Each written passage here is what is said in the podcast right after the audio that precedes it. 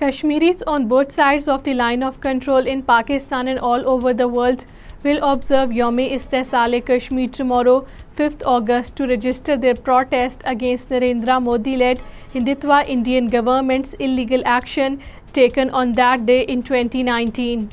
Chairman Democratic Freedom Party Shabir Ahmed Shah has appealed to the people of Kashmir to observe 5th August as a Black Day to convey a strong message to the world that Kashmiris do not accept India's hegemony and its illegal control over Jammu and Kashmir.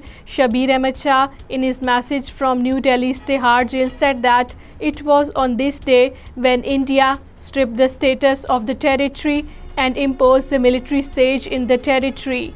India's dreaded National Investigation Agency, along with paramilitary personnel, raided and searched several houses in South Kashmir.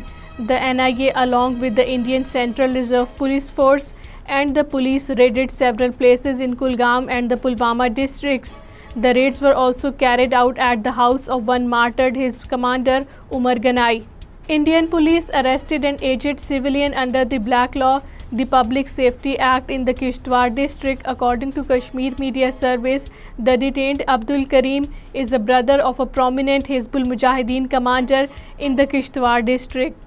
Civil society members in occupied Kashmir have said that the abrogation of Articles 370 and 35A by India can neither alter the facts nor dent the Kashmiris' right to self-determination.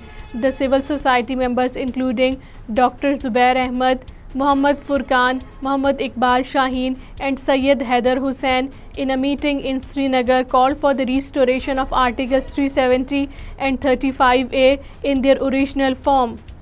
National Conference President Dr. Farooq Abdullah, criticizing the Narendra Modi-led Indian government on its narrative regarding the recently held G20 meeting in Srinagar, has called for holding dialogue with Pakistan to resolve the issues and improve the security situation in occupied Kashmir.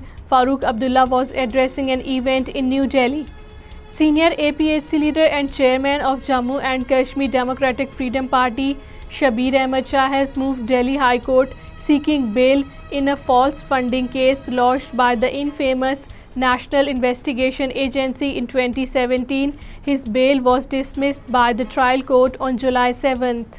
A protest camp will be organized in Brussels, the capital of Belgium, tomorrow, the 5th August. The event would be organized by Kashmir Council Europe in connection with the day of 5th August 2019, when, by removing the Article 370 and 35A of its constitution, the Modi-led Indian government repealed the special status of occupied Kashmir.